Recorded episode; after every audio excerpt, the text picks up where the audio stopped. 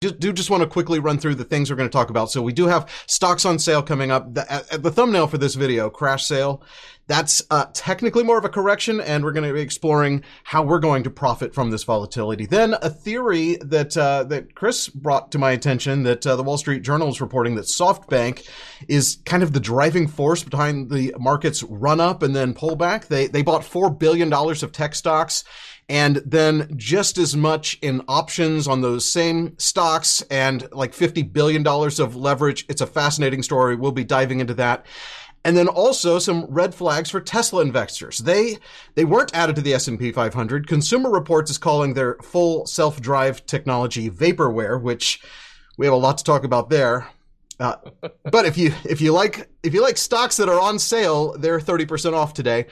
Not today, but since since they're high. Uh, plus, like we're talking about more headlines. We have the Peloton, uh, the the new bike. We have the Disney Plus uh, releasing Mulan. We have uh, Dunkin' Donuts we want to talk about. We have the Senate vote we want to talk about.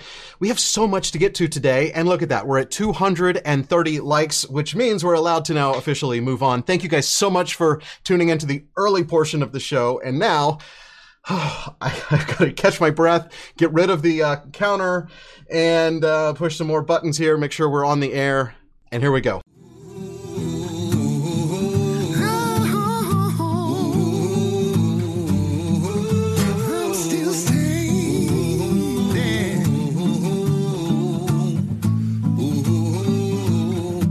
Ryan Reynolds here from Mint Mobile. With the price of just about everything going up during inflation, we thought we'd bring our prices down.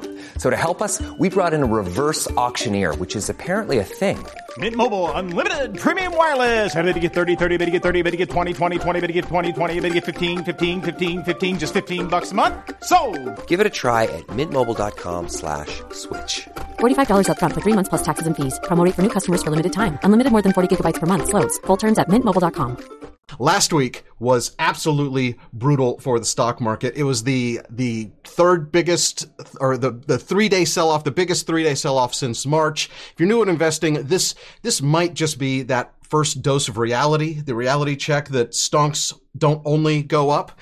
Even though the three of us are pretty savvy when it comes to investing and hedging our portfolios, I think altogether we're down what more than we were down more than two million dollars. Chris Chris is apparently done some miraculous trading uh, over the weekend to uh, make up for that. But what now? Are we going short? Are we going to hedge our $40 million aggressive stock portfolio? Is it time to give up? Is it time to cash out? Never. But this is per- per- perhaps the kind of buying opportunity that we look for. Sure, valuations all kinds of out of whack. But if you liked Amazon a week ago at 3,500, buying it for 3,200 today seems like a pretty good discount. And like I said, Tesla marked down 30%.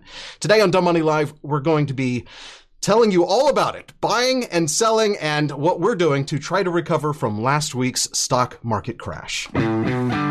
This is Dumb Money Live with Chris Camillo, Dave Hanson, and Jordan McLean, streaming live on YouTube. We are Dumb Money. Hey there, Dave here along with Chris and Jordan. Welcome to Dumb Money Live. Thanks you so much for watching. If you haven't already, please do us a favor and smash the like button, like the smash button. If you've already hit it, hit it again, turn it off, and then hit it again and turn it back on. Make sure it's blue. That's all we that's all we need. So, like I said, we've we've called it a crash sale in the uh, video thumbnail. It's technically more of a market correction after reaching record highs here in the U.S. and and also globally. The that uh, all world index is is at a high but pulling back. Chris Jordan, tell me what do we do? I I don't know. Tell me what to do. I don't know what I, to do. I'll tell you what I did do though. I bought I bought a bunch of I bought mostly Peloton. I also bought uh, I went ahead and bought the dip on Vista Outdoors um, just because I feel like I had missed out on that one. That's I good. think that was a really good trade. I bought I put that one in the thumbnail. Um, in the 190s, uh, like around 192, and then I bought um, to this morning. I actually bought Broadcom hmm. uh, for a little 5G play. Interesting. That's weird. Um, but those are some good trades. I'm surprised. I was waiting to hear about another stock. I'm not even going to say it. That I, I, I want to have a conversation with you about in this episode. I know Dave was as well. We won't talk about that stock quite yet, Jordan. You know what I did, guys. I went deep on Peloton on Friday. Okay, I already have 35,000 shares of Peloton. I had sold my options on Thursday that expired on Friday.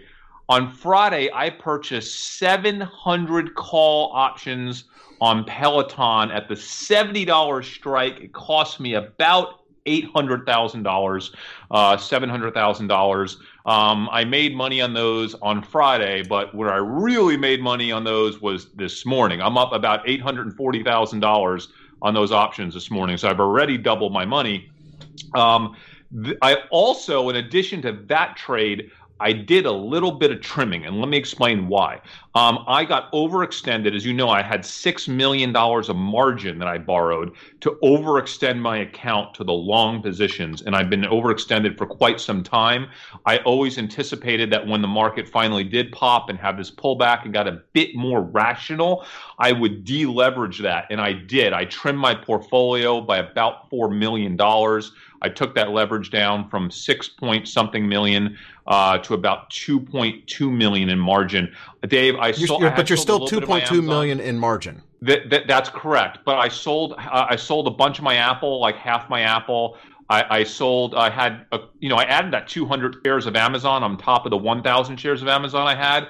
I sold the 200 shares I had bought to get, so I'm no longer overextended in Amazon. I just trimmed a lot of different stuff that I felt I was just I had too much of. I just brought myself down a little bit in everything. Okay, and, and I, not everything. The stocks that were really overextended. We all know the names. They were all way overextended. Um, I still own these stocks. I'm not selling my Amazon. I'm not selling my Apple. Right. Um, but I, what I said to myself was, I'm not going to borrow another million dollars of margin to buy Peloton options that's just irresponsible at this point. So I sold a bunch of stuff and then I bought a million dollars of Peloton options because I'd rather be focused in a stock I really believe in, a company I believe in that could legitimately go up five to 10x from here. I don't think Amazon's going up five to 10x from here. I don't know, and neither is Apple uh, in the near term or any of the other stocks that are high flyers I was in. So that, that's my, that's kind of what I did on Friday. Interesting. So I haven't I haven't done anything. I'm basically sitting on the stocks that I have, a, a big long portfolio, um, and just kind of waiting for the moment to get back into more. And and I don't know if that really means picking some of the stocks. Like I'm I'm out. I'm not in Peloton. I, am kicking myself for not listening to you and just buying it, regardless of of my personal thoughts on the company. But and yeah, that seventy-five dollar price was a really good opportunity to get back in. That and Nikola, the company that I, you know, sure I think he's a. Uh, oh, I think Siri's trying to talk to me. I think uh, she doesn't understand. I don't understand. but I didn't. I didn't realize that Nikola was going to be so aggressive with their stock collabs, as Chris has called out and has done so on Twitter. And uh, Mm. I um so I'm not in those the, the, two things that have gone up today. I'm I'm not in, but I just feel like my overall pro- portfolio is well positioned. I'm in stocks that I like. I uh, would like to buy more at discounted pricing, and I feel like that. Yeah, I was. We we have a lot of uncertainty. The the election, whether or not we're even going to know who the winner is in November, or if it if we have a you know, a, a 2000, you know, remember the 2000 election where we didn't have a presidential winner until sometime in December? And we, we have Congress saying they're going to vote on another stimulus package, but it's going to be some kind of a, a pared back version. We, we, we don't have any clarity there. We, we know what the, the Fed has, has clarified the, uh, the, the uh, willingness to let inflation run above 2%. And if it does, not making any uh, immediate actions to, to try to let that inflation catch up with itself. Um, and if it does drop, goes up, if it makes it above 2% and then drops below, they're going to ju- jump right back in and be aggressive again. So, um, I feel like we're, we're, we're not in as bad of a position as I thought we were earlier. And I'm happy with the stocks I have and I just want to buy more. Yeah, Dave, do you really think this administration is going to let the stock market get crushed beyond a certain level? I don't think so. I think if they have to, they'll come out and say, you know what? We're buying ETFs. And then if they, if they come out after that and say, you know what? We're just going to start buying individual stocks. Anything that goes down more than this percent that we think is strategic to the stability of the U.S. financial markets, we're going to support those equities. I think that this administration is going to do whatever it takes to support that market because it's the best thing they have going for them into the election, and they're not going to mess that up, right? And like that's my that's my floor. That's what makes me well, not maybe in individual names. I sold half of my Tesla, by the way, uh, and I sold half my Tesla, but I kind of feel like Jordan needs to buy Tesla here because uh, uh, Jordan, yeah. you've been waiting and waiting and waiting. I've got a I've got a two hundred and fifty dollar price that I'm looking at. If we can get down there, maybe I'll maybe I'll that pick would, some up. That'd be very uh, painful. But here's the thing, two fifty. All right, well maybe it's possible, right? I feel like yeah, I don't think it's going to get there, but if it does, maybe maybe I'll buy some there. That's what, what it's going to take Jordan? for you to buy Tesla again, even even though we're we're Jordan, we're thirty percent off of its highs. Yeah. Well, how about just just getting a little bit before battery day, right? Just like a tiny bit before yeah, battery day. We'll buy like um, and, and so that way you have some. If they do something crazy in battery day, it reaccelerates. You have some. Uh, oh, we're not talking about Tesla now. I'm sorry. That, is that is that that's later? But we do have we'll Tesla talk- red flags coming up, but we're going to do that. You know, Okay. We have we have to talk about what we're doing immediately, and I don't think Tesla is what we're doing immediately. Well, I sold half my Tesla immediately, so that that happened. Um, I was just too. I had too much. I had two. How many shares of Tesla did I have? I had two thousand shares of Tesla, or twenty five hundred shares, and I'm down to a thousand now. I'm comfortable with a thousand shares for now. Okay. I, if I see something I like, I'll get back in heavier. Yeah, Tesla's for you me one of those just long term investments, though. I, you know, it's going to go up, it's going to go down. Tesla is a volatile stock, but I just see that this is a stock that I'm going to hold and not sell for you know five five years. So, Dave, I'll tell you, there's two stocks I'm looking at closely, and I have not pulled the trigger. I don't want to tell you about one of them. I'll tell you about one of them right now uh, the other one I don't want to lead into because I feel like we have to have a standalone episode on it. But one is Dunkin'. Um, gosh, you know, our community has been all over Dunkin', the Charlie drink, right? One of the biggest influencers on all of Instagram. Uh, basically, Charlie uh, D'Amelio, she, it's a you know she, and she's a huge star, like 84 million followers. Not Instagram, TikTok. It might talk, and she loves this drink at Dunkin', right? And it like has ca- it's like a frozen drink that has caramel in it. And she uh, loved it before her sponsorship. And Dunkin' said, you know what? Let's partner with you and name the drink after you.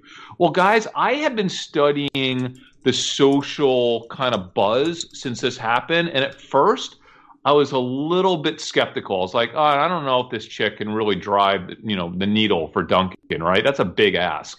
But over the last four or five days, my good, I'm seeing tweets, people that have never been to Dunkin' before. They're going for the very first time to yeah. Dunkin'.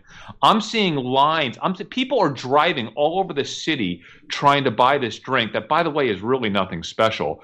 Uh, but it's become this cultural thing. Dunkin', this is, could be a landmark deal for them, guys. Like they are on the map yeah. because of this. Like, and this yeah, is the I first big TikTok deal. I get that. Here's my problem with it, though. I mean, I feel like since people aren't going into the office as much, like, are they stopping along the way to grab a sandwich or like donuts or whatever they were doing before? And yeah, they might be getting this drink now, but like, is that going to be enough to make up for all the breakfast business that they're losing out on?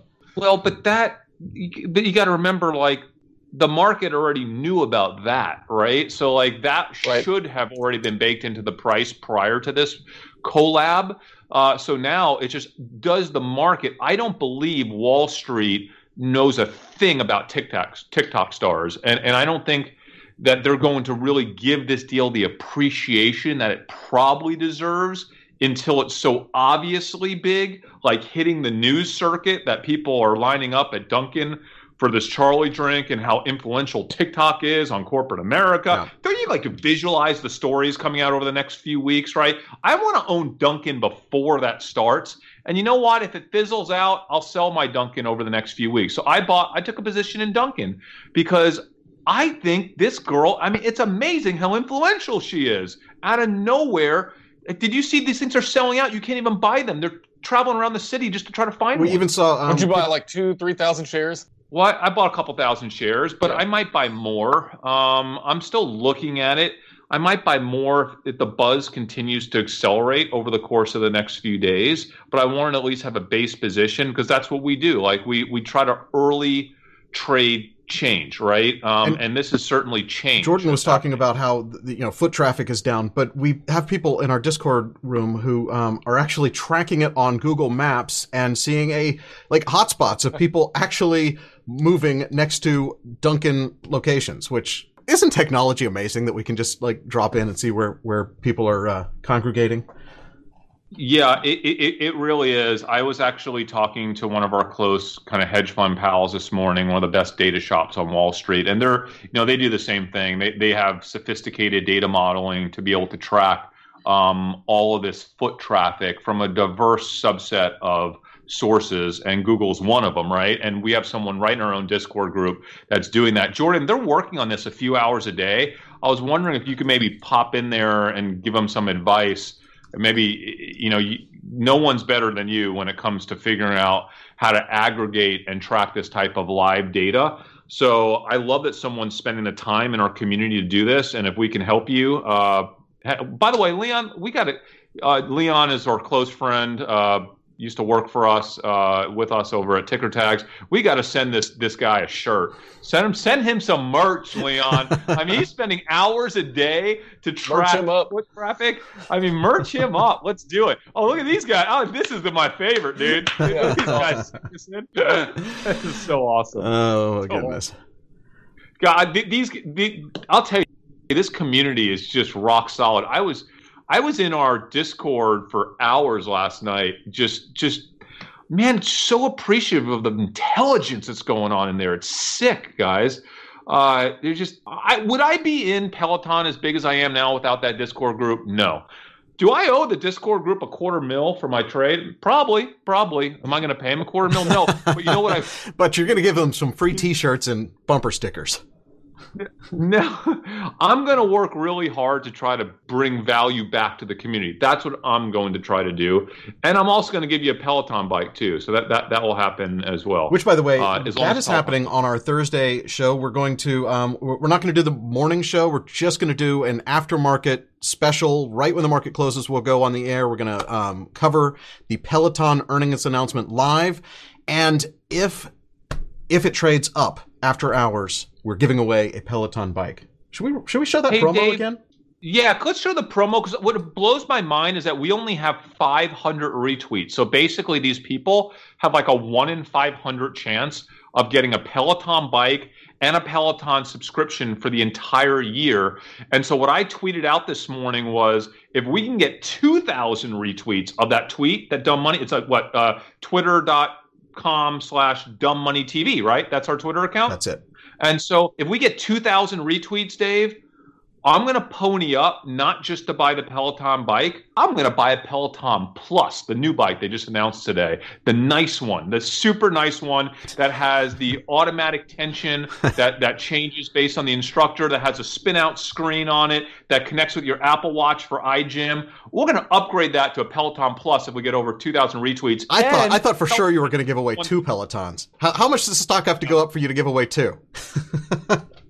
No, no, no, no, no. That's it. Just, just All right, here, here's some information well, about it. We made so much money on Peloton stock, $2.3 million in the last six months. I want to give away a Peloton bike to someone in our community. If Peloton stock trades higher after hours, we're going to give away a free Peloton. We will be live streaming Peloton's earnings call after the market closes on Thursday, September 10th. To have a shot, just share this post on Twitter and make sure you subscribe to us on YouTube. So be sure you watch us live on Thursday to see who wins. It could be you. Very cool. So yes, Thursday, 4 Eastern, 1 Pacific, right here on Dumb Money Live. and I already made the thumbnail. Uh, I haven't I haven't posted this yet. This is your first look at the uh, the thumbnail for that video. Dave, uh, did you guys catch either one of you guys catch my Twitter exchange with Tai Lopez on Saturday night or Sunday uh, no, night? No, you texted me about it, but I haven't dug it deep enough into, uh, into your so, Twitter. So, or his Twitter, I guess. Let me let me turn on Dude. your uh, tweets and retweets here. Uh, yeah, his yeah. So I basically tweeted out that he. So for those of you guys who don't know Tai Lopez, this guy is like the Tom Vu of 2020. Okay, if you guys don't know who Tom Vu is, me and Dave, I don't know about oh. you, Jordan, but me and Dave grew up inspired by this infomercial king, Tom Vu. He was literally like the infomercial king of what did you say, the early '90s, Dave. Yes, he, uh, he was Asian on. American. It, it, was a time when we didn't, you know, have that much on television, and I guess airtime was cheap because he was always on from his yacht with bikini girls are all around him. Hey, and you put that image I texted y'all? Do you have trying that to find it. What, that was that was in varsity. He yeah. he has the greatest quotes of all time. He's like he's like your friends are poor for a reason. Don't listen to them. He's just the he was the greatest. So I think that Tai Lopez is basically Tom like like reborn for a new generation. He's in his garage with his Lambo, bragging about his Lambo, and behind him, Tai has like a whole bookshelf of like 500 books. I don't know if he's ever read any of them. Maybe he has. I'm, I'm not saying he has, and he probably has, but he's all about, you know, knowledge and just like hustling and like making big money and his Lambo. You can drive a Lambo like me. He's always in these big houses and bragging and all this stuff, right? And so, like, dude, he bought him and his partner bought out of bankruptcy the the IP, the intellectual property, and the customer list to Dress Barn, Modell Sporting Goods, and and Pier One. I think he bought them for like literally next to for, nothing for pennies okay? on the dollar. I'm like, sure. Yeah, I mean they're already bankrupt. I mean he's just buying basically the name. But then he puts it, up it, a an, e-commerce only version of whatever they were, and I went to the Pier One. It, it's basically like all kinds of Wayfair style stuff, just way more merchandise than a Pier One ever actually had, and it's just you know all online you know, probably drop yeah, shipping from somewhere. Like an, yeah, you probably you probably just put like a front end on top of an already existing e-commerce platform, and then you brand it, and uh, you know, then you maybe make some money or not. not. I don't know. Why not? And you know what? This guy is. Listen, you you got to give him credit. He is the hype king. He's right up there with Trevor from Nikola, right? He's right, right. So like, you know what he wants to do now? He wants to start a SPAC. He wants to roll yes. these things into a SPAC and buy more of them. So I said, you know what? Would you invest in, in a Tai Lopez, Dress Barn Modell's, Pier One, uh, distressed asset, uh, e-commerce SPAC? You know what? I'm not a hard no. I'm not a hard no on that because I don't know how that deal ends, but I know how it begins. It begins with one of the best promoters in the world right now hyping his SPAC. And that is a recipe for success in 2020. So you got to give the guy credit. Well, you know what? Tai was insulted that I said that.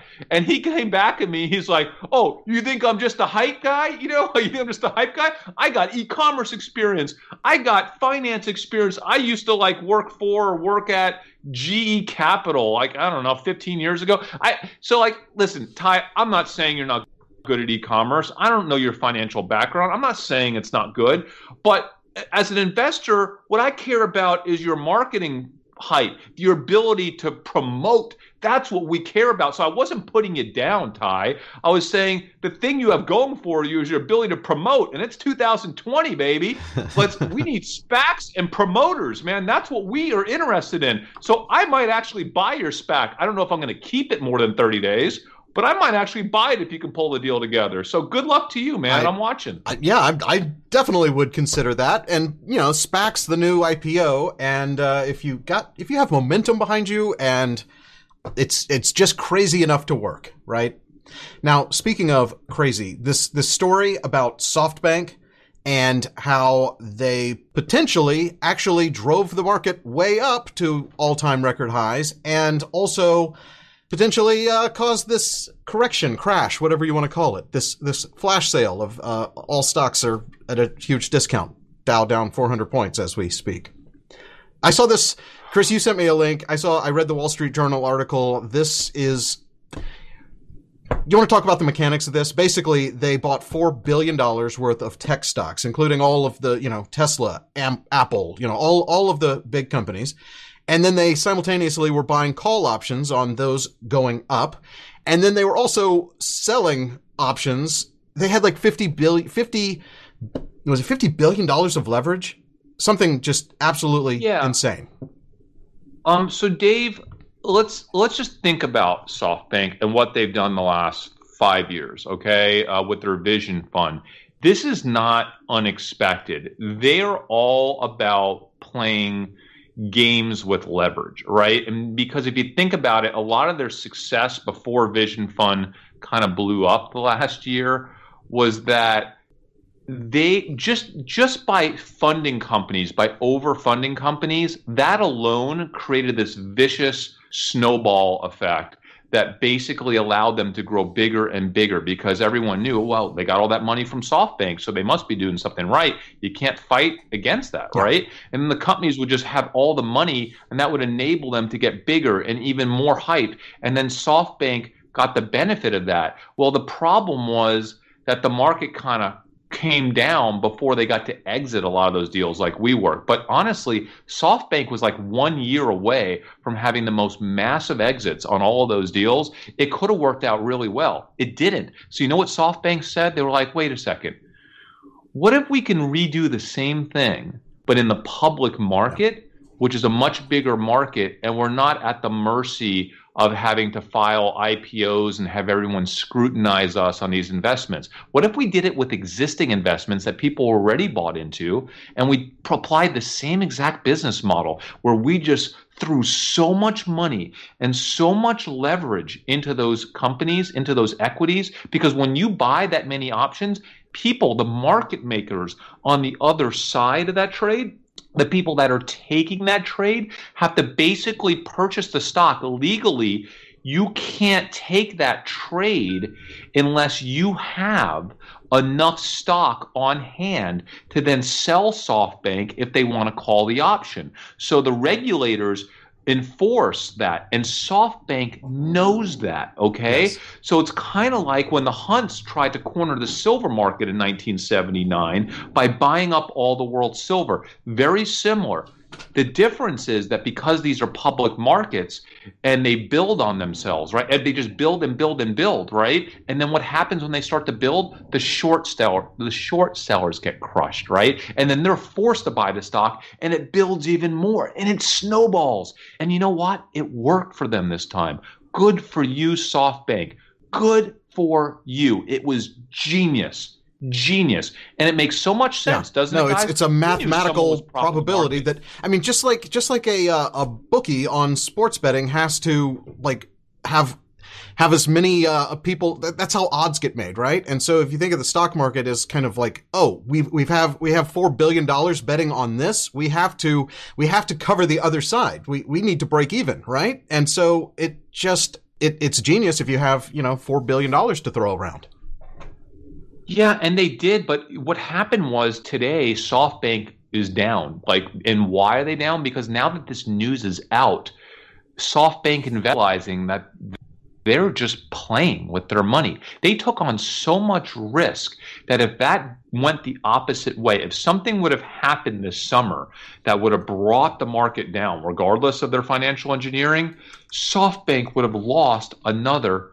four billion dollars on top of the I think it was twelve and a half billion that basically destroyed their vision fund. Okay. So like they are now just seen in the world as being loose with their investors' money, and that's not a good thing. So people are, you know, there are pension funds and families around the world that are like, dude, you guys are just gonna roll with my money like that, and just, I mean, good for SoftBank, but you got caught, okay, and now you look stupid. So you made money short term, but it's going to cost you a lot of AUM, assets under management, long term, because you've been proven you're like the emperor that has no clothes. You're just doing things that are way too risky. And I don't think your investors have a deal with you where you're supposed to be doing stuff like that. Right. And it's just, it's not, it's not a good move for them uh, long term, even though they did make money off this deal. I, I personally love it. I, I, I, do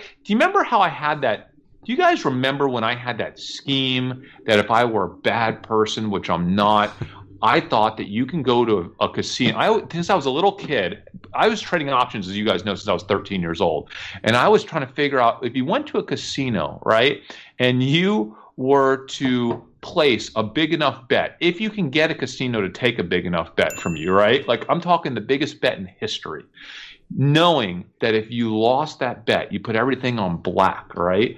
And if you lost that bet, or maybe you can do it over a very short sequence of five or 10 bets, that you would then buy quickly you'd be prepared you'd be mentally prepared to buy options on that casino's ticker right we used to would, talk about would, this you know, every single time we were in vegas we were standing there like if we just had enough money to make a bet you either double your money on the roulette wheel or you yeah. cost this corporation so much money that it is something they have to report as a part of their earnings and you're yeah, there yeah, yeah. you you walk away from the table and you immediately place a huge leveraged option trade on their stock. Call, call, call, call on, on, on the casino. So let's say you lose 300 million or 500 million, whatever. You'd have to work this out in advance with the casino so they'd be willing to take yes. on this number amount of trades. I, I never really finessed the math to see if they would let you gamble enough to drive enough of a move of the needle to actually impact sales. But you would do it strategically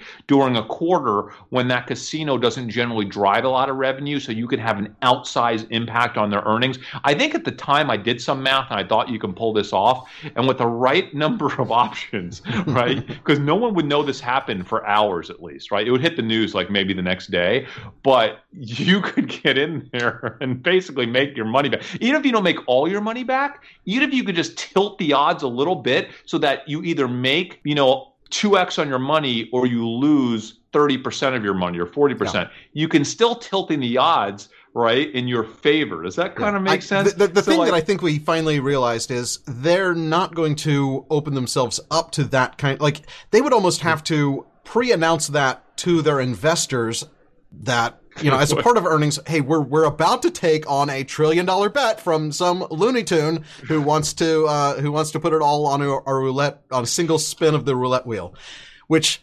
But Dave, back back in the day, the the bets, the casinos didn't even make that much money back in the '90s when we used to yes. talk about this, right? So it's like I, I think you could have pulled it off with the way those casinos traded publicly. Even like tens of millions of dollars in win rate over the course of a slow quarter would have made a monumental impact on casinos' earnings. So like I actually think when I did the math back then that it would have worked. Today it might be a little tougher. But I love that SoftBank, the, uh, the way they think is the way I think, but they're like, they actually are like the biggest entity in the world and they're and they actually doing do it. They're yeah. financially manipulating the market, Wild. right? Wild. Kind of awesome if you think about it. so where are we now though? Now that they're out, like I think they're mostly out of this trade. Like, do we know, you know that? Do we know that they're fully out? I don't. I don't know if we I know that. I don't know not. that we know fully, but it's been it's been reported. I think that they've kind of extracted for you know that the trade has kind of mostly been made. I think I think a big part of that kind of uh, depression in the market last week, kind of this contraction, uh, was partially due to SoftBank as well. So like I've always been saying, like I don't think we need a major catastrophe to bring this market back to normal levels. We just need one big fund, one big firm to say, you know what, we've had it. We're pulling out, and that kind of triggers some algos, and then a few of the other funds hear about it. And you know, I didn't know it was SoftBank. I didn't know it was that big, but I think it was SoftBank that was likely the trigger for last week's events, um, and which is fascinating to me. Um, it just is what it is. Well, the official uh, comment from SoftBank is no comment. A SoftBank spokesperson de- declined to share anything about this story. yeah, they only they, they you know they, there's certain things that they have to disclose, but they're not going to disclose anything else. Uh, Dave, what is the shirt that everyone's commenting on that you're wearing? Oh, I can't even. You haven't really... seen my uh, shirt? This is uh, my Japanese Back to the Future shirt. Oh, insane! Where did you get that from? That's awesome. The internet, like like everything, you get it on the internet. No, this this is my favorite of all of the. Like, I'm not going to wear a giant Back to the Future logo, but the Japanese version. You you know, Chris, you and your Japanese wardrobe. He, Chris brags about his shirts that are shirts. Japanese that that have like a undershirt, like sewn, like a fake undershirt sewn in, so that you just see like a portion of it peeking out. Some someday you'll notice that on the channel, and uh, you'll know that that's his Japanese shirt. this Japan Japan just does everything better, right? Like they just do everything better when it comes to that. Absolutely. Stuff. Uh, that's cool. Back to the Future. That, that, that's actually best movie cool. of all time. Dude, look at Metal for Breakfast paying two bucks to help remind everyone to smash a like. Dude, Metal for Breakfast, if you guys don't know him, he was our killer editor that we had for a while before he got too big for he's us. He's a TikTok he's megastar. he's his own. He's his own. he knew TikTok was going to be big yeah, before anyone. Uh, he knew TikTok was going to be big before anyone. He was he was on it. He does he does the funniest videos there. He also has a YouTube channel. He also I mean he's he's on every platform. There, he's something that I can't even remember what it is, but it's some new it's it's a new platform that that I'm not even a part of yet that's why I like having guys like him in the community because like he's on top of it. He just he he knows where things are going and like we need. By the way, gosh, guys, thank I kind of say a big thank you to everyone in Discord. You guys are crushing it. You're crushing it. If you're not in Dumb Money's Discord right now, go when this is over. No, not right now. When this is over, go to dumbmoney.tv forward slash Discord. Join the community. Uh, that that that channel, guys, that we have for we have a new high convictions channel in there. Uh, the research channel is amazing. Of course, I love my Peloton channel. I'm, I'm literally on there two three times a day. Uh, thank you guys for the work you're putting in. Really appreciate it. SPH research, yes. I am doing a tremendous amount of SPH research. That's one of our high conviction trades in Discord. And yes, yes, yes, yes, yes. Um, I, we're probably going to do a standalone segment on SPH. That's going to be coming. I have not made my ultimate decision whether to get in that trade or not yet. Um, but we will be releasing that shortly, probably on Thursday. Uh, so, so follow back with us on Thursday for our big Peloton episode. I'll talk about SPH. Oh, absolutely, eh, because we do have a like an hour between when earnings come out and when the earnings call starts. So we are going to have even more than just Peloton. So even if you don't care about Peloton at all, which I'm not a Peloton investor, I'm rooting for my friends and and you viewers who are Peloton uh, shareholders, but I'm just here for the fun and games, and we're, we're gonna have some cool stuff in between. Uh, the in addition to giving away a Peloton, we're gonna um, have a lot of good stuff on that show. Uh, Dave, people are asking me why didn't I roll up my Peloton options that are 70? Why didn't I roll them to higher strike? Who says I'm not? Guys, it's just happened in like the last hour. Like I had to prepare for today's show. Like I have no time to like roll up my options yet, but I might. I might roll those options up to like an 80 strike. It's it's probably something I'm going to do before earnings. Yeah, I'll probably uh, do that. You know what? It was actually um, it was Metal for Breakfast's um, Twitter account that linked to his Twitch account that made me realize we should really be on Twitch. So in addition to being on YouTube and also I think Facebook and Twitter right now, we are also look at this. We're on Twitch right now, live. Oh, it's cool. That's super cool. so uh, to um, the one yeah, person watching us on Twitch, thanks for watching. we'll, we'll we'll make it someday. Um. Okay, so that that that's SoftBank. Listen, I don't care about. I think the SoftBank thing. It's come and gone. I think that story is interesting. Uh, it's not going to impact the way I trade the market moving forward.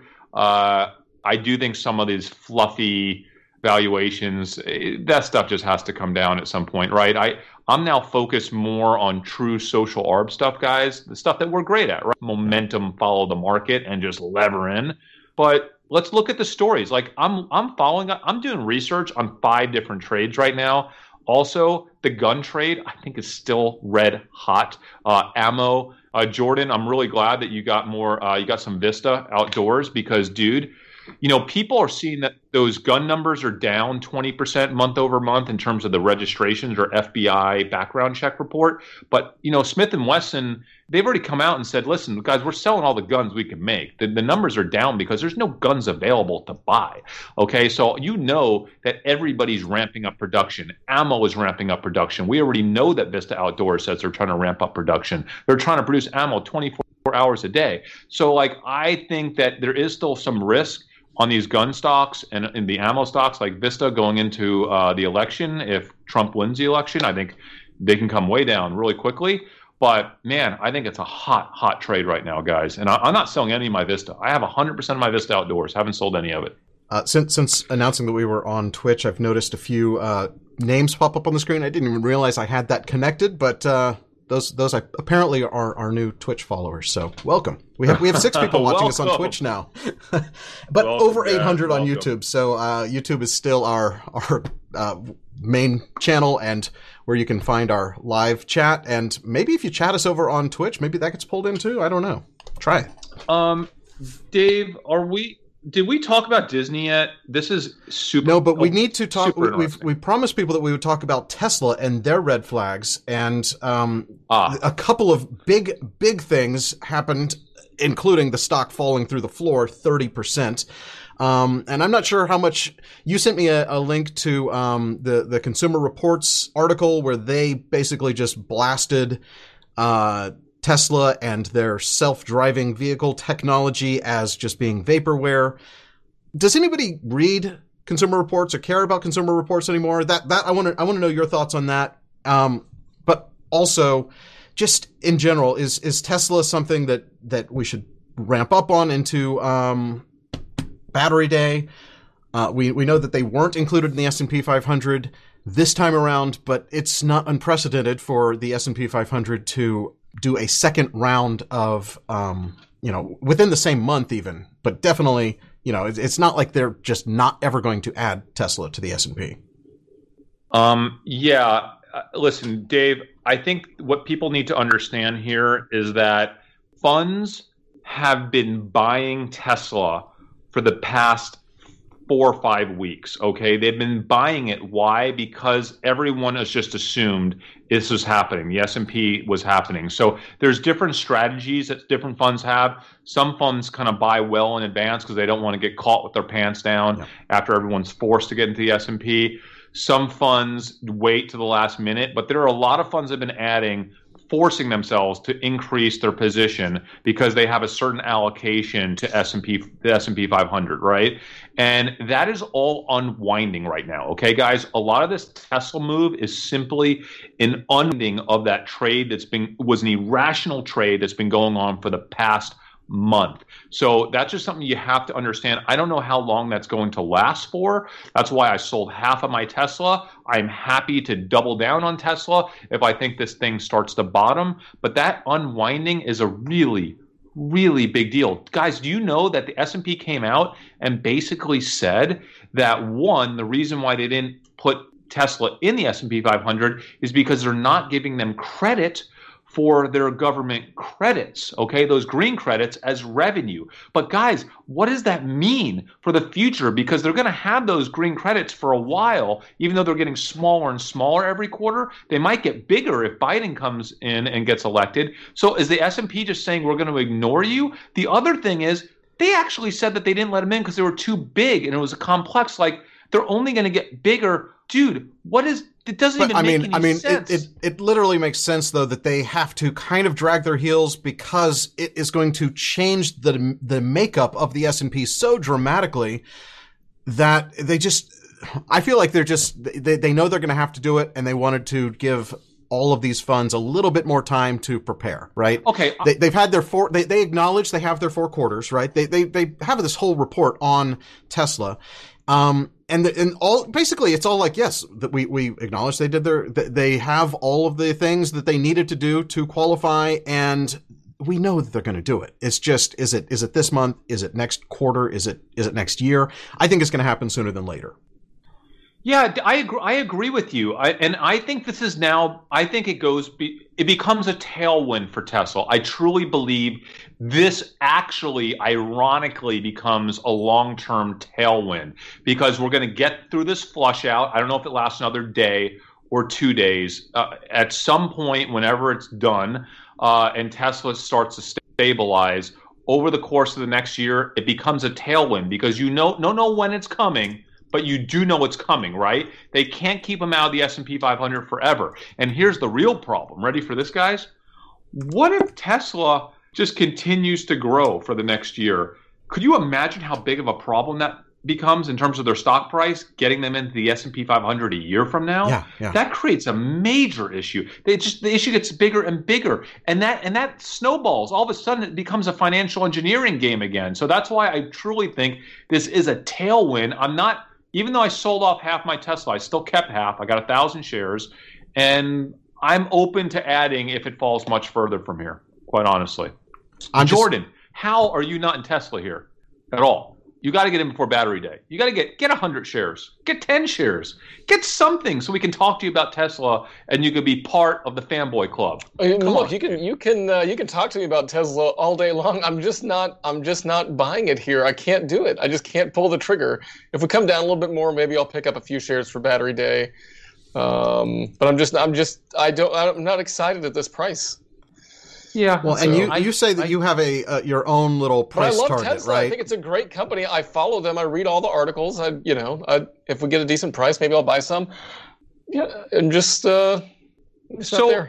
John Liu says, Chris, but what if Tesla doesn't perform? Well, that's a great question. But again, I think in terms of, perf- I was more worried about Tesla not performing a year ago than I'm worried about them performing today because Tesla just has pretty good global tailwinds in terms of China, right? Uh, right now, uh, they're putting a lot of momentum behind the Tesla brand manufacturing. China's big for Tesla, but Europe is really uh, showing some weakness for for Tesla. Um, but that's not new, right? That's not new. It is kind of new. I mean, it's it's getting worse, right? So they they started out being the number one, and they have uh, pulled back. They're they are no. Are they even in the top ten of? Of EV makers right now in Europe. I don't I don't even think they're that high. I'd have to yeah. double check. Yeah, I mean, listen, Europe. I, will give you that, but again, you got to realize the way people think about Tesla. I think what they have to do the next year, Jordan. Let's not talk about ten years. The next year in terms of sales, I think Tesla is going to achieve that even with Europe being a little bit of a drag. Okay. I think Tesla, when you think about Tesla long term, you're not thinking about cars as much as you're thinking about you know this company that's going to be involved with the you know the, the new world energy right um, and there's just things that are self-driving and all this technology that might or might not happen i don't know but i don't think we'll know the answer to those questions this next year so i think tesla is more likely to hit their numbers and continue to perform this next year because you know what now i think i think elon has a chip on his shoulder and it's for that s&p 500 inclusion okay and i don't think i think this really is going to motivate him to do whatever it takes to burn them okay because they're now at war they're old Wall Street. The S&P. Listen, listen. S&P, the company, right? S&P Global. I tweeted this out. They now have basically come out and said we're at war with Tesla. All right, and that's not a war. I don't think they're going to win. Uh, you think they're going to keep them out of the S and P 500 forever? No, Elon's going to do whatever it takes. He's going to go crazy this next year to where they have to include him at some point. I think this is a good thing for Tesla long term. I really is. I think it means that Tesla's not peaking right now because uh, don't you feel like an S and P inclusion right now and the big price that would just like be a peak? I think this lights a little fire right under Elon right? Oh, absolutely. Absolutely. And I saw in the chat, Jordan, we have people saying that you should just sell some puts at the price that you're wanting to buy. I might be doing that too because I, I love yeah, maybe, I love that as a strategy yeah. to get a little yeah, bit more I'll, of a discount. do that. Yeah, not a bad idea. I, I don't. I, I, mean, that's the thing I is. I don't think like, we're going to get there. I don't think we're going to get to that 250 range where I where I'd be comfortable buying it. I think it's going to float around here. Then keep selling puts every week. Up. I, I don't take, know. Take your uh, take your little money and you can yeah. inch your way up just on the uh, on the premium you're collecting. Um, by the way, guys, if you want to know some of the other stuff that we're working on right now, uh, NVIDIA has a new chip. Uh, I know some of y'all are talking about it uh, here in the chat. Uh, they have a new chip that is just, guys. I don't know if you've seen some of the reviews on this chip, guys. I, I it's everything it was rumored to be. I have just a 10 second clip from uh, Linus Tech Tips uh, on YouTube. Same thing I did. It, RTX 3070 is going to outperform a 2080 Ti at less than half the price. 499. Is Nvidia insane? I mean, even with all the leaks indicating that Ampere was going to be super powerful, I was in no way ready for this. And that's what I like to hear is when the when when Linus is unprepared for it, you know the market's unprepared for it. And I will tell yeah, you look, here's a- earlier in the year I basically made a a put or I think I sold short uh, Intel stock because of something I read on Twitter, deep in the Twitterverse of, of people thinking that uh, Apple is going to be shifting away from Intel chips. And then that came to fruition. And, and we know that Apple is moving to Apple Silicon. And we also know that uh, Apple is, uh, they just announced a, uh, an event where they just might be showing us the new iPhone September 10th, uh, September 15th, sorry, at, uh, 10 Pacific time. So we, we should live stream that too. I love live Apple events. Uh, you do love you. I I I love them, but not as much as you do. You're you're I'll, all about them. I'll tell you what. I I don't know half of what that guy said in that video that we watched, but man, I love that he was that excited about it. That makes me want to go buy. I've already Nvidia. owned some Nvidia, but it makes me want to buy some more. Well, you know, like Nvidia, it's just got so high. It's so I crazy. Know. Like there's so much hype around Nvidia this year. It's like what what could what's not priced into Nvidia, and you know, it's it's flattened out a little bit recently with this tech kind of you know kind of compression of, of, of, valuations here over the last few days. I mean, it's one of those so, that I like. The, I like buying. I don't have Nvidia right now, and I would uh, actually. This is this is at the top of my shopping list this afternoon. I mean, is All it down? Right. What is it down like fifteen percent? Dave, something yeah, like from that. their highs. Let's, let's see. Put the percentage on. Drag it closer to the high here. Yeah, 13, 4, yeah, around fifteen percent.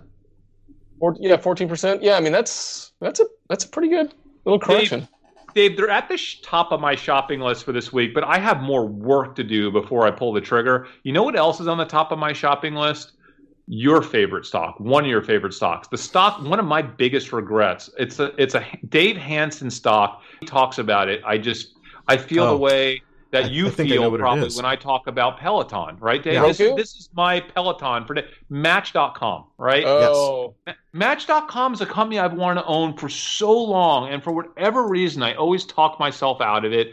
And I'm spending some time this week going deep on Match.com to see if now is the right time for me to finally build a position.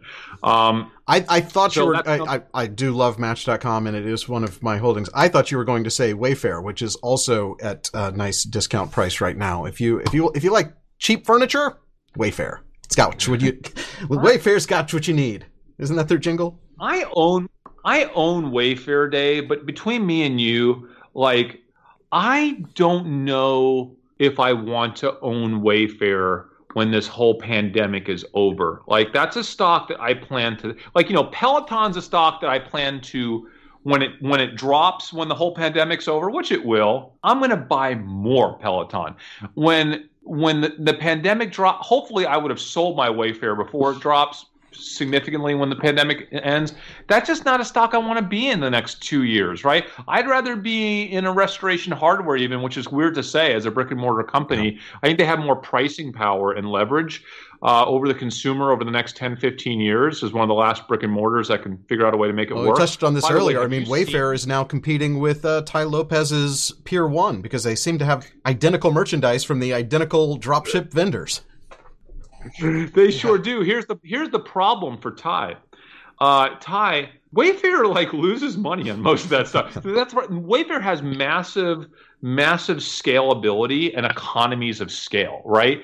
Tai is never going to get those economies of scale, so he has to rely on the brand power of Pier One. And I just don't think Pier One has that much brand power. But who knows? He can pull off a, a magic trick there. Maybe, maybe, maybe he will. Um, Dave, have you have you guys seen the uh, restoration hardware they're putting up right next to my restaurant on Knox Street with the rooftop restaurant? They're basically mimicking the same thing that they have in New York in the meatpacking district. This thing is going to be so mind-blowingly cool. I don't think people understand how good of a job they do at these store builds. It is like next like next level uh, thinking for a brick and mortar brand, and I don't like brick and mortar brands, but like I'm just so impressed with, with what they're doing right now in these cities with these marquee stores. No, I, I uh, love those those stores, and I have not actually seen what they have planned for uh, the Dallas location right next to your restaurant. Which right now, they, I mean, they've had a so store there for for uh, decades. Um, no, a single store, a single gone. story, you know, just showroom style store. But uh, I'm looking to see if they have any pictures. I can't find them on Google. But dude, Dave, I do love Dave, their like Dave, in Miami they have one. Uh, New York is like if you're gonna if you're gonna go to a co-working space, just forget about it. Just go to the restoration hardware and just hang out there all day. um, I, I, I think, uh, yeah, by the way, it's it's all about that rooftop restaurant. As I said, it's it's it's sick. The design the design's amazing.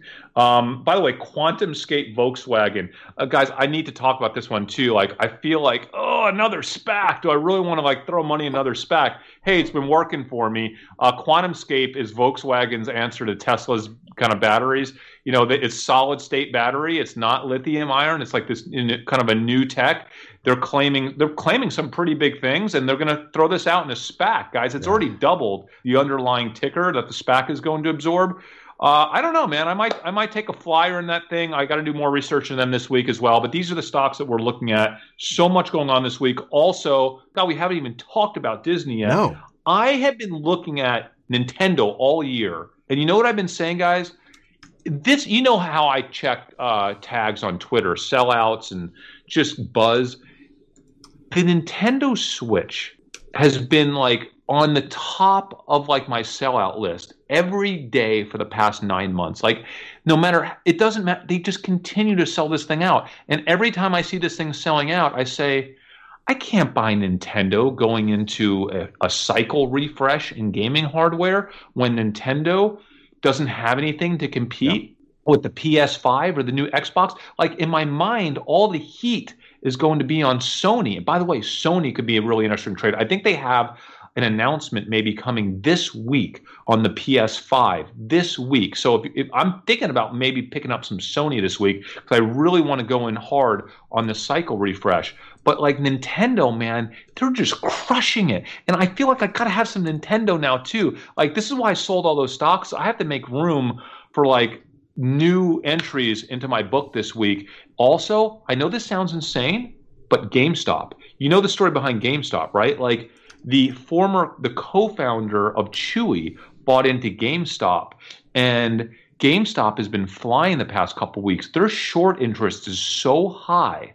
And all of a sudden, GameStop is starting to get a lot of buzz with the Robinhood traders, a lot of buzz on Wall Street bets. I'm seeing GameStop, GameStop, GameStop all over maybe game I, I, haven't made a decision but gamestop could be an interesting trade for just kind of a short window social arb uh, you know trade just based on short covering and hype into the ps5 xbox cycle. Things are going to heat up here and people can get caught with their pants down having to buy up gamestop even more than they already are. I don't want to be in gamestop very long but it, it has all like all the like it has the marquee investor from Chewy, right? Like it has all these these interesting things happening right now. High short interest, lots of buzz on Wall Street bets. But is it? I mean, is it? Do people even? Is it even relevant anymore now? They because you know, I mean, you can buy all these games just directly on like the PlayStation Store. You don't even need to go into a GameStop Jordan, anymore platforms they're relevant for buying platforms because GameStop still gets a heavy allocation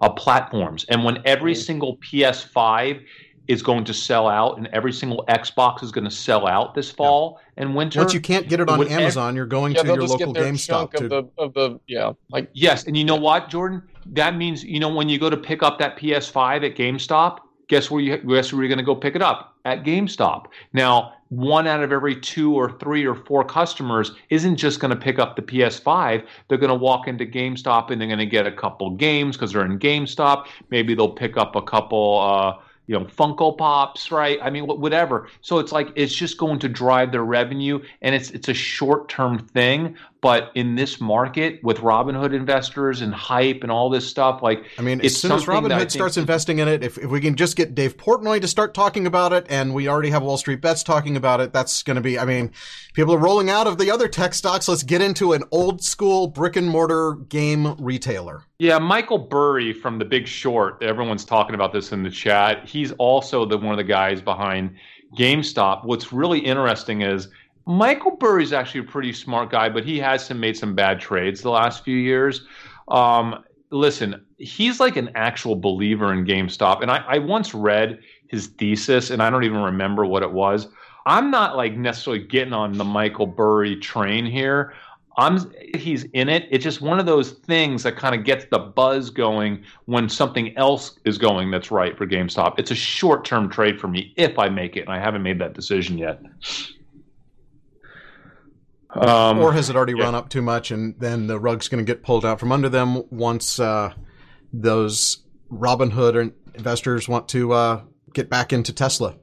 Um, yeah, no, I, it, it, it's it's uh, I, I don't know. I'm I'm not. I haven't pulled the trigger yet. I'm looking let's, at. Let's it, talk a little more about uh, Disney and Disney Plus releasing Mulan.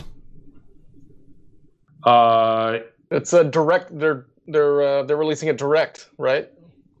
Uh, yes. Yes. And so, guys, this is the dream for me. Like this is the dream for Disney. This is I, am I'm, I'm not big into Disney right now with what's going on with the parks. I'm actually shocked it's trading where it is. I'm not like a Super Bowl when it comes to Disney Plus yet, but I have been saying for years, and Dave, you know this. I've been talking to you about this for like literally 15 years. The paradigm shift for a company like Disney, and I was praying that they were thinking about this. And and this pandemic is the ultimate opportunity. Is what if they could go straight to the consumer with every single release, have it be a true high dollar release? And I don't mean $30, which is what they're going to charge for Mulan, I think. How about 55 no, bucks, 60 bucks? Exactly. I wish it would go the, there. The price it would cost I to go for cheap. a family of four to a movie theater and buy a snack is a, a perfect retail price for um, releasing a movie direct, right? Yeah, yeah, and by the way, Dave, put it in the theater as well, right? Like, I would love for Disney to eventually have the leverage to say, you know what, if these theater chains get weaker and weaker, that the, the distributors get stronger and stronger, they could say, you know what, here's the way it's to be.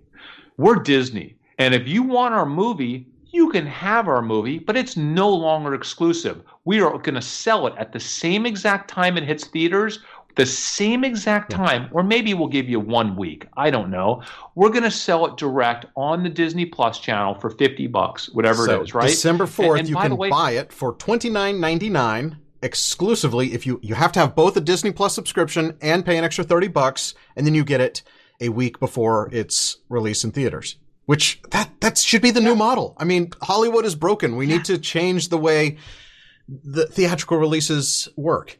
And we've been we've been and saying Dave, this, this should happen for for ten years, but um, it looks like they're finally catching up. But do you know why that's important? It's because it's all about the marketing window. Studios spend so much money and so hyped around a release when it hits theatrical. By the time it hits DVD, they try to do another little mini promo release. Yeah. But at that point, how many movies have you wanted to see back in the day when they came out in the theater? You didn't. Yeah, when, when the big media them. push was uh, going on right at the initial release, but you're like, for for whatever reason you didn't see it then, and then you completely forget about it. And then when it's available on your streaming service, you don't even if it doesn't pop up, if they don't pay to get in front of you, you're never going to actually go see that movie. If, well, if the they thing. just we consolidated all of their spend. Yeah and and used all of the marketing dollars for a single push in all the places you can see it instead of having the traditional windows where it goes to theaters and then it goes to this like pay per view and like airlines get it. And then eventually um, it has maybe a re-release and then a home uh, like a home video DVD release. And then it goes into a, a like a Netflix uh, you know everybody gets it kind of release Mm-hmm. Just spend all of that upfront. Get people to spend the most money wherever they want to watch it on the day that you're spending all of the money in marketing. Yeah, I think it's a big deal, guys. This Mulan, uh, let's. I'm going to see how it does. Listen, I'm going to take a closer look at the data this week. The data looks really strong so far. By the way, I see a lot of people that are in our Discord and they're like, "Oh, look at the Google Trends chart on Mulan. It's like through the roof." But like, guys, when you do that, you need to set a benchmark right? So like seeing a Google Trends chart for something like Mulan the movie or Stream Mulan, stuff like that, it doesn't really mean anything unless you compare it to a benchmark at the same timeline. So if you look at another movie, like what was the one that Disney released earlier this year? Was it Hamilton, Hamilton or was it something else? So like if you do like stream Hamilton and stream Mulan, and then you can start to get a sense for how it and, and, it's hard to compare it unless you know for Hamilton what the date was. No, I think that... we can tell what the date was. It's where that giant spike hit. well, hold on. Uh, no, no, no, because Dave, you can. That could have been Dave after the release. We're still pre-release yeah. with Mulan, so it's not fair. And we, we would have to look Mulan. at the actual dates because back here there were these two little um, spikes, April 5th and um, April March 15th. Those could have been when yeah. it was initially announced, and if you compare that to this announcement, Mulan is way higher than Hamilton.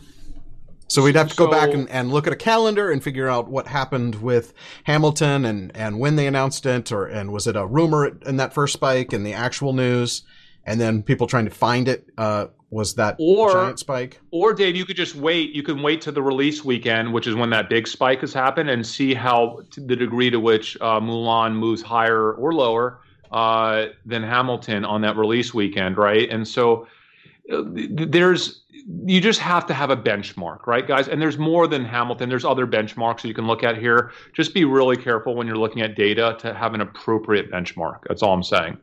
Uh, oh, Mulan is out. Did Mulan come out this week? I thought it was coming out uh, this next week.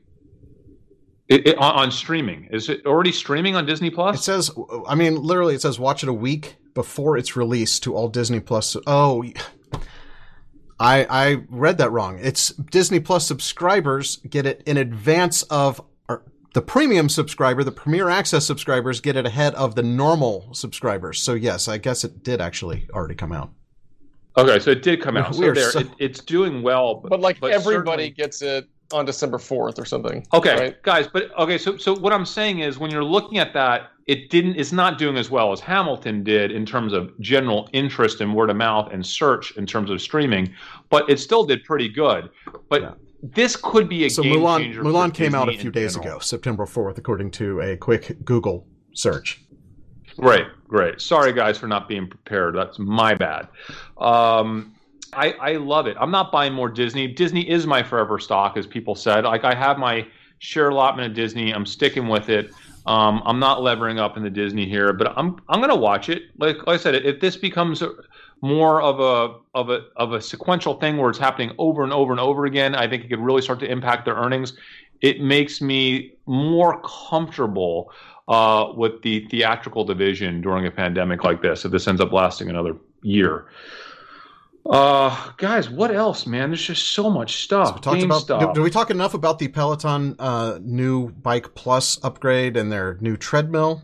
Well, yeah. So I did study a lot of the uh, early reaction to that, even pre-release. But this morning there was you know, a lot of buzz on Twitter. I was trying to figure out are people going to upgrade? It's a $700 upgrade, which I think is genius, right? So if you have an old bike, you can pay $700 to upgrade. So what, um, what exactly is the upgrade? Is it is it a new bike or is it a add-on to your existing bike or is mm-hmm. it just a software patch? it's, Jordan, a, it's, a, new Jordan, it's, a, it's a new bike. It looks it looks very similar, right? So it's the same basic setup. You've got your screen, um, you've got the dial knob to, for resistance. The biggest thing is that the screen rotates, um, which is you know, as we know, Peloton isn't just doing bikes; they're also doing like yoga classes and fitness classes. So with that rotating screen now, you can be beside your bike and still watch the content, pay attention to the instructor, and, and do your yoga class or whatever routine you're going to get into. And also, um, on the screen, you can hit a lock button, and then now um, your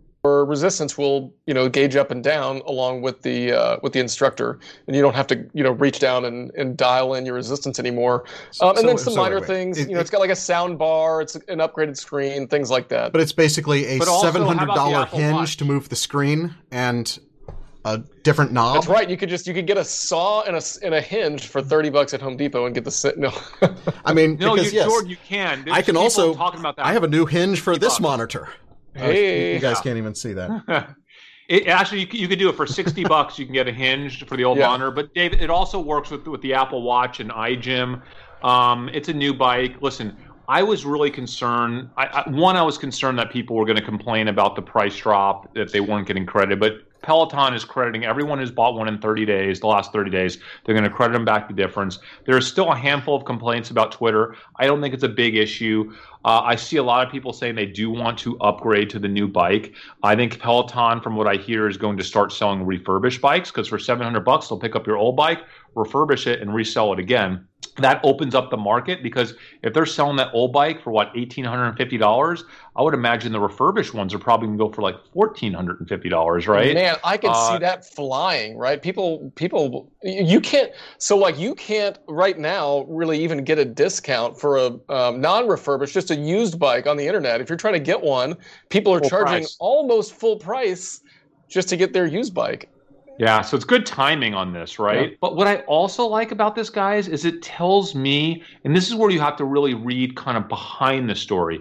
I know that Peloton has been making major moves this summer to increase manufacturing, but also to increase their distribution and also delivery. And for them to pull this move right now tells me that they're comfortable with their supply lines and they're comfortable with their ability to deliver bikes because for them to say that they're going to come out to your house and pick up your old bike to basically just give you a new bike, that's not even necessarily adding a new customer until someone now buys the old bike from Peloton, right? Which they that's, will. I mean, I, I that's hundred percent. That basically they're creating a new customer out of thin air, and a customer that wasn't going to spend the two grand for the bike, but now they'll spend the fifteen hundred bucks for the reconditioned it's, bike. It's great.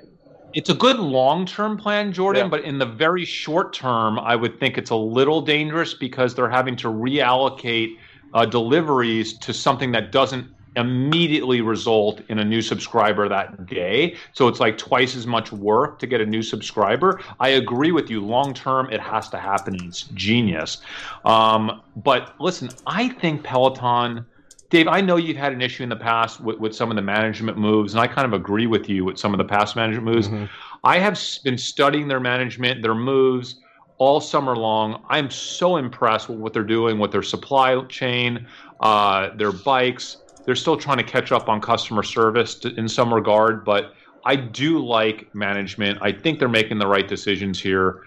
I'm just super impressed. I envision, guys, I've told you this. I envision uh, a day 10 years from now uh, when most households, at least affluent households around the world, the same way that you might have, you know, I don't know, a theater room, room like th- th- having a fitness room, having health. I would not short health. This this is the generation of health, and it no, wasn't that I, long ago. I completely ago agree, we, and I actually think that the like the fitness room, and I, it, it, this is this is future this is future looking, but all of these houses that have a like spot for you to park a vehicle, you're not going to need that anymore. So you're going to turn that into your home gym it already has a concrete floor. It already it's it's a large enough room. You just put mirrors up, refinish the floor.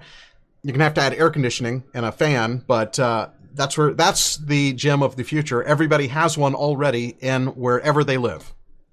I, I feel it. I, I really do. I feel it because remember, it wasn't that long ago that yoga studios didn't even exist. Okay, it wasn't that long before that that gyms didn't exist. I know we think of gyms, oh, they've been around for hundreds of years. No, they haven't. The whole concept of working out is generally a new thing when it comes to our human culture. Okay, in that way. So we're really in the front end of this, and things could change really quickly. I truly believe in 10 or 15 years or 20 years, the thought of not having health in your home and fitness in your home is going to be insane almost whatever that means to you right? But even if you don't use it you're going to kind of have it. And what i love about peloton is like jordan it's a lot easier to cancel a gym membership than it is to cancel a peloton membership because the peloton membership you still got a big piece of equipment in your house right? So you kind of feel guilty. Like um, it's a sunk cost right? When you have a sunk cost yeah. you, i know you can it's a better deal right? For for 40 bucks your whole family gets to gets basically a gym membership right with yeah. any sort of class that they want to do yoga they want to do cheap, bike they want to do whatever right? they want to do it's great um, yeah i agree uh, but so, what gyms really came about what in the 50s with jack lalanne was that when they started to get popular yeah yeah no you're yeah. right you're right and guys uh, for those of you, you probably heard this. I'm, I'm in the new Jack uh, Schwager book. Um, uh, Market Wizards. In, Market Wizards, Unknown um, Market Wizards, that comes out in November. A question that he asked me, he said, What would you differently? Like, what was one of your regrets? Um, and I said, honestly, Jack, my, my, biggest regret is not going in bigger on my highest conviction trades. I feel that over the past 20 years, 15 years, if I would have went bigger on my high conviction trades rather than turning 20k into 30 million because that's what it is it's it's 20k to 30 million over the past 15 years um, you know then i took taxes out of that I think I would have easily have done 100 million, easily, like easily 20k to 100 million in the last 14 years if I would have just gone in a little bit deeper on my highest conviction trades. And Peloton is a high conviction trade for me. It's a big part of why I'm up like 15 million this year. Um, I, and, are you serious? I, honestly, I, don't know that you could have gone that much deeper on your highest conviction trades because I remember yes, back. Definitely. 15 years ago, you were like 90%, 100% of your net worth in a single high conviction trade. But Dave, that was an equity trade, not an options trade. When I trade options, I know this is going to sound insane. On my high conviction option trades, I would only put like 15 to 20 percent of my portfolio Into on an options an trade. Expiring I would option. if I would have just put. I would have loved to have put 40% back then, and I think I would have if I can go back in time. And so that's why today, you know, I'm I'm fine taking the position I have in Peloton, and it's pretty significant. And I'm going to get crushed on Friday if this thing disappoints. But I'm willing to live with that risk because these opportunities just don't come around very often. And I know that. I've been doing this now for 15 years, this social arb stuff. And listen, I don't know when the next Peloton is going to come around when I really have that type of conviction. I kind of regret not going in heavier into Peloton back in May. Remember, we had that seven figure day? In my head, that should have been like almost an eight figure day. And, and like, I just, I feel like I, I regret that, you know? And I, so I'm I'm in pretty heavy. I wanted to be in heavier this week, and I'm disappointed Peloton went up today. I really wanted to increase that position to at least a thousand contracts, if not twelve hundred. And now I'm not so sure if I want to do that right at, at these levels. Uh, so anyway. I, is it too late for me to uh, get into Peloton? Absolutely, dude. I rebought my I'm rebuying my position every minute of every day that I don't sell it. You know that's my methodology. So no, you need to own Peloton because Dave, I think Peloton could be a four hundred dollar stock. Like I, I, think I think Peloton can go up uh, five to six to seven x from where it is now over the coming years. I really truly believe that. Um, by the way, this is a good time to remind everyone we're not financial uh, advisors, so we're never going to tell you what to do because we don't know what your risk is, okay? Your risk tolerance. So do not do what we do. We know our risk tolerance, not yours. So please don't mimic our trades. This is for education and maybe a little entertainment. It's probably more entertaining than educational at this point. yeah. Uh, by the way, before we go, anyway. I did want to. Uh, I I found the uh, Tom Vu. We, we talked a little about him earlier. I, I found an actual um, video Love clip it. of uh, of that original thing that used to always be on television. Oh, do you remember so this? I mean, we watched this so much. Yes. This is this is yes, this is one of his happy customers who's showing his check of of fifteen thousand dollars that he made. I mean, you, oh, you can't. I love Tom. You, you, you just can't do better than Tom Vu when it comes to selling programs on television. And here he is on his yacht, always, always on his yacht with random, and he had, he had the greatest quotes too. Like, in addition to saying that, uh, you know, you deserve to, you deserve to uh, be poor, um, he would say, do you think these girls like me? No, they like me because I'm rich. it's awesome. so good. So good. So great. So great. Um, by the way, like I'm, I've been getting texts. I got a little loud earlier. My wife again is texting me saying the kids are now in school oh, no. downstairs. you cannot do this anymore. Like I. All right. Well, evidently I'm disrupting my kids. If we don't have anything else to talk yelling? about, I think it is I, about I time for us to wrap it up. Today. Yeah, yeah, we got to wrap. We got to wrap it up, guys. That was before you go. Please don't do. miss Thursday's episode, though. What, what's that? Thursday's episode's going to be insane. Absolutely. Not only are we going to potentially get wait, what's our rule on the bike? Are we going to say that if it opens up, I'll just say this: if it closes the aftermarket hours up one penny, or opens up the next no, we we have to give it away on the show. So basically, it has to tick up in right, after hours from wherever it closes on at the end of the day. If it ticks up, if it goes in the green at all from the closing price at, um, for the market price that day, we then Dave, this is after earning. It has to be after earnings, though. Oh yeah, exactly, exactly. So as soon as the earnings come earnings. out, if it's higher, we give away the bike, and if it just tanks and falls apart, I mean, we don't, right? Unless you just feel generous. Oh my God, Dave! Our, our new episode just got is ready to go. Do you want to? You want to talk about that? It's launching. Oh, absolutely. Uh, let's let's talk about that. And that is our um, it's it's our would you rather between Penn National and DraftKings, and it I, I, haven't even seen the video yet, but I'm sure it has been edited to perfection and it is going to be amazing. But before you go over there, please do smash the like button here. It really does help us out with the YouTube algorithm. If you're not already subscribed, do that now on this channel before you go over to the other channel, the original channel. It's youtube.com slash dumb money. Subscribe to both. Also, be sure you subscribe to my other channel. Hey there, Dave here. Listen to us anytime. We have our stuff uh, as a podcast on Apple, Spotify, Google. We're on all of them. Follow us on Twitter. Follow us on Instagram, uh, Facebook, Periscope. We're on Twitch now. Thank you guys so much for watching. We're Dumb Money. Dave, Dave, we're going to have a social insights on Thursday in addition to Peloton. So you need to chime into that episode to see what our new trade Whether is. Whether you're into uh, Peloton or not, insight. you have to watch Thursday after the market closes for our Peloton's earnings live. We're giving away a Peloton, hopefully, and we're going to have all kinds of additional stuff. We are Dumb Money. We will see you on Thursday. Hmm.